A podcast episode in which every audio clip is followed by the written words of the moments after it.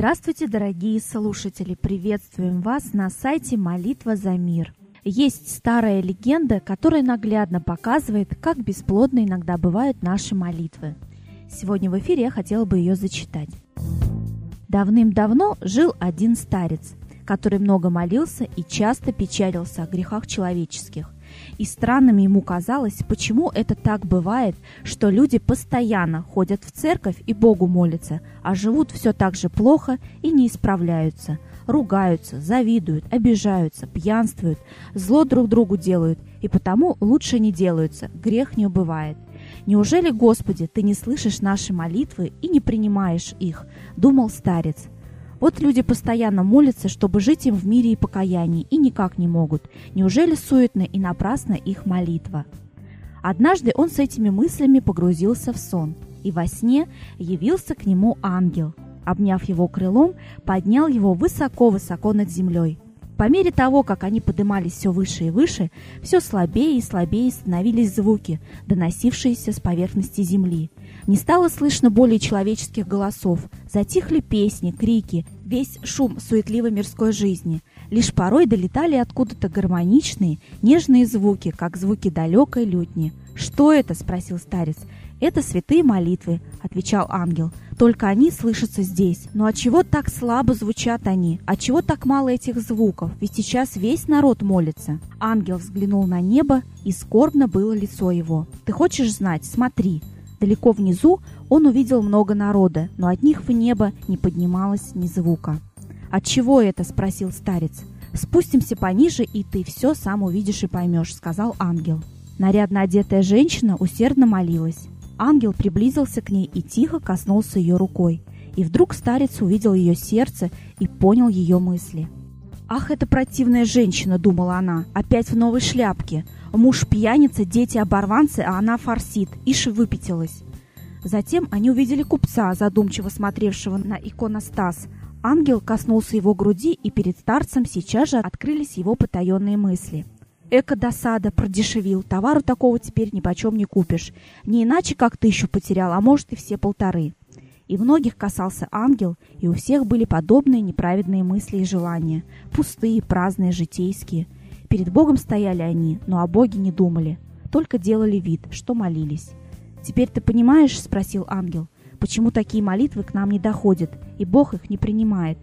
Оттого и кажется, что все они немые». В эту минуту чей-то детский робкий детский голосок отчетливо проговорил. «Господи, Ты благ и милостив, спаси и помилуй, исцели мою бедную маму». Ангел прикоснулся к его груди, и старец увидел детское огромное сердце. Там была любовь. «Вот молитвы, которые слышны у нас», — сказал ангел. Таким образом, все наши лицемерные, чисто внешние молитвы никогда до Бога не доходят и плода не приносят. Бог не принимает такие лживые, неискренние, пустые молитвы. Вот почему люди много лет ходят в храм, молятся, а толку от этого никакого, не справляются. Самая сильная молитва доносится из самой глубины сердца. Вот такая длинная легенда, но очень поучительная, на мой взгляд. Я надеюсь, что вы после этой легенды захотите оставить комментарии в нашей группе «Молитва за мир» ВКонтакте и в Одноклассниках и рассказать свою историю, как вам помогла молитва. А сейчас я передаю слово Евгению. Здравствуйте. 28 апреля 1753 года родился Франц Карл Ахард, немецкий химик и физик, почетный член Берлинской академии наук, построивший в Силезии первый в мире свекло-сахарный завод и также первым описавший способы получения из сахарной свеклы, спирта и уксуса. Ну вот из этого сообщения обращает на себя внимание то, что всем нам известная сахарная свекла, которую в южных регионах России называют еще буряк, она получена физиком и химиком, то есть естественным путем. То есть это продукт модифицированный. Не генно модифицированный, но все-таки как бы плод э, некой уже научной селекции. Соответственно, возникают вопросы о пользе его производных. Ну, со спиртом и уксусом понятно, что в больших количествах это не самый полезный продукт. Кстати, именно свекла стала достаточно популярным сырьем для варки самогона. То есть для убийства большого количества э, населения России. Сахар. В интернете достаточно много научно-популярных статей о пользе и вреде сахара, причем о вреде говорится как-то вскользь, о пользе гораздо больше, но давайте смотреть внимательнее. В более научных исследованиях объясняется, почему сахар называют еще сладким ядом. Он действует на организм медленно, не вызывая беспокойства у человека, но когда человек съел сладкий продукт, его организм, чтобы усвоить сахар, тратит свои запасы, истощается уровень кальция, которые постепенно вымываются из костной ткани. По этой же причине э, тем, кто злоупотребляет сахаром и сладкими продуктами, у них разрушаются зубы, которые тоже во многом состоят из кальция. Самое главное, сахар снижает силу иммунной системы организма в 17 раз. Чем больше у нас в крови сахара, тем слабее иммунитет. Именно поэтому сахарный диабет опасен осложнениями, потому что в крови диабетиков сахар содержится постоянно и не расщепляется. Соответственно, до тех пор, пока в крови организма высокое содержание сахара, его организм не способен сопротивляться болезням, то есть, по сути, получается приобретенный иммунодефицит, аналог СПИДа. Как же так, скажут образованные люди, ведь раньше на Руси сахар продавали в аптеках. На это можно сказать, что в аптеках продавался тростниковый сахар, а не свекольный. Как любое лекарство, в ничтожных количествах он был и очень дорог, потому что был заморским продуктом. Ну и действительно, если какая-то польза от него и есть, то именно в небольших количествах. Это во-первых. Во-вторых, во-вторых, аптеки на Руси, как правило, содержали иностранцы. И точно ли они действовали на пользу коренному населению России – большой вопрос.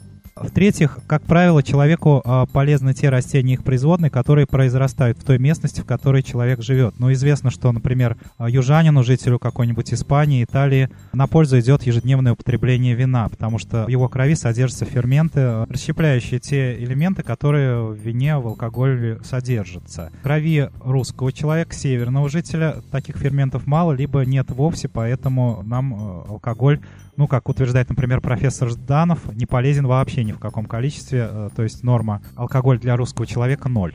А, поэтому большой вопрос, полезен ли народам России даже тростниковый сахар. В течение многих столетий, тысячелетий жители Руси прекрасно обходились без сахара. У нас есть уникальный совершенно продукт мед, которым и подслащивали э, пищу, напитки. Также в качестве подсластителя использовался сладкий сок фруктов и ягод, клена и березы. Так что давайте вспоминать древние русские традиции, потому что, как известно, в здоровом теле здоровый дух. Давайте помнить о здоровом питании, которое а, тоже позволяет нам быть ближе к Богу и позволяет Богу, кстати, услышать наши молитвы лучше и исполнить их. Спасибо большое, Евгений. А сейчас мы передаем слово Светлане Ладе Русь.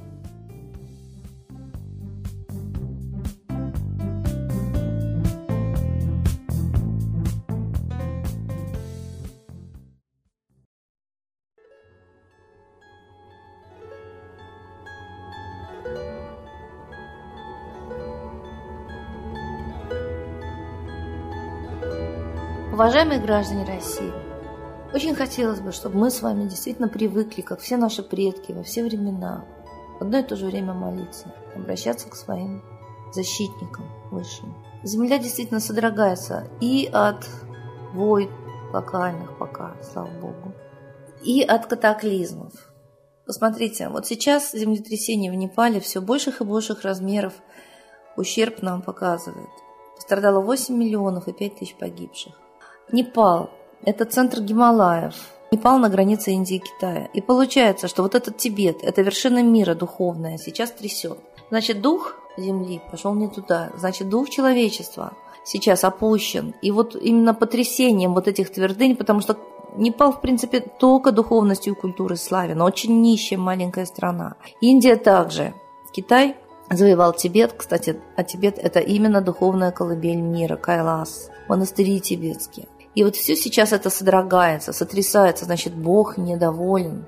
Как? Вот эти святыни духовные человек оберегает, несет, понимает. Я считаю, это знак всем нам. Мы, русичи, тоже свои святыни духовные, корни свои не оберегаем, как бы ни сотрясло нашу Россию. Молитесь и думайте.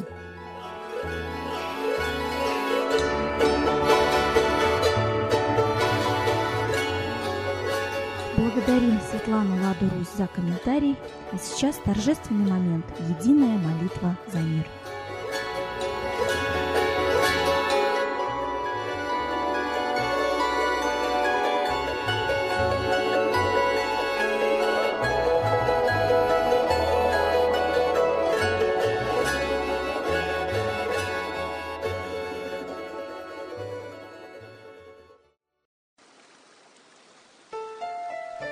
Новый порядок – несет сатана.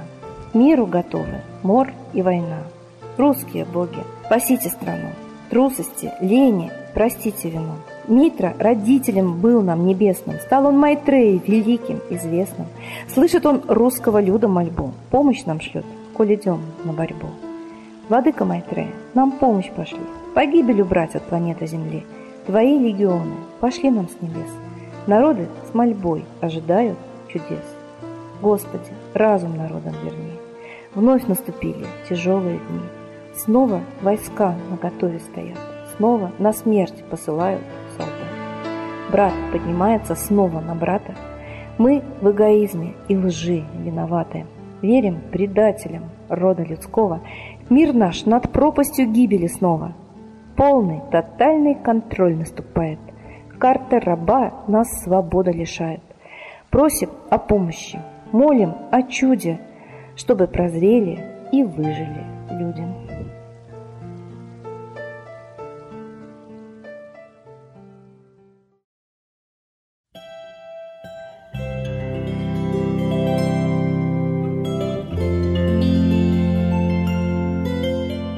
Спасибо всем, кто присоединился к единой молитве за мир. Ждем вас на следующей трансляции.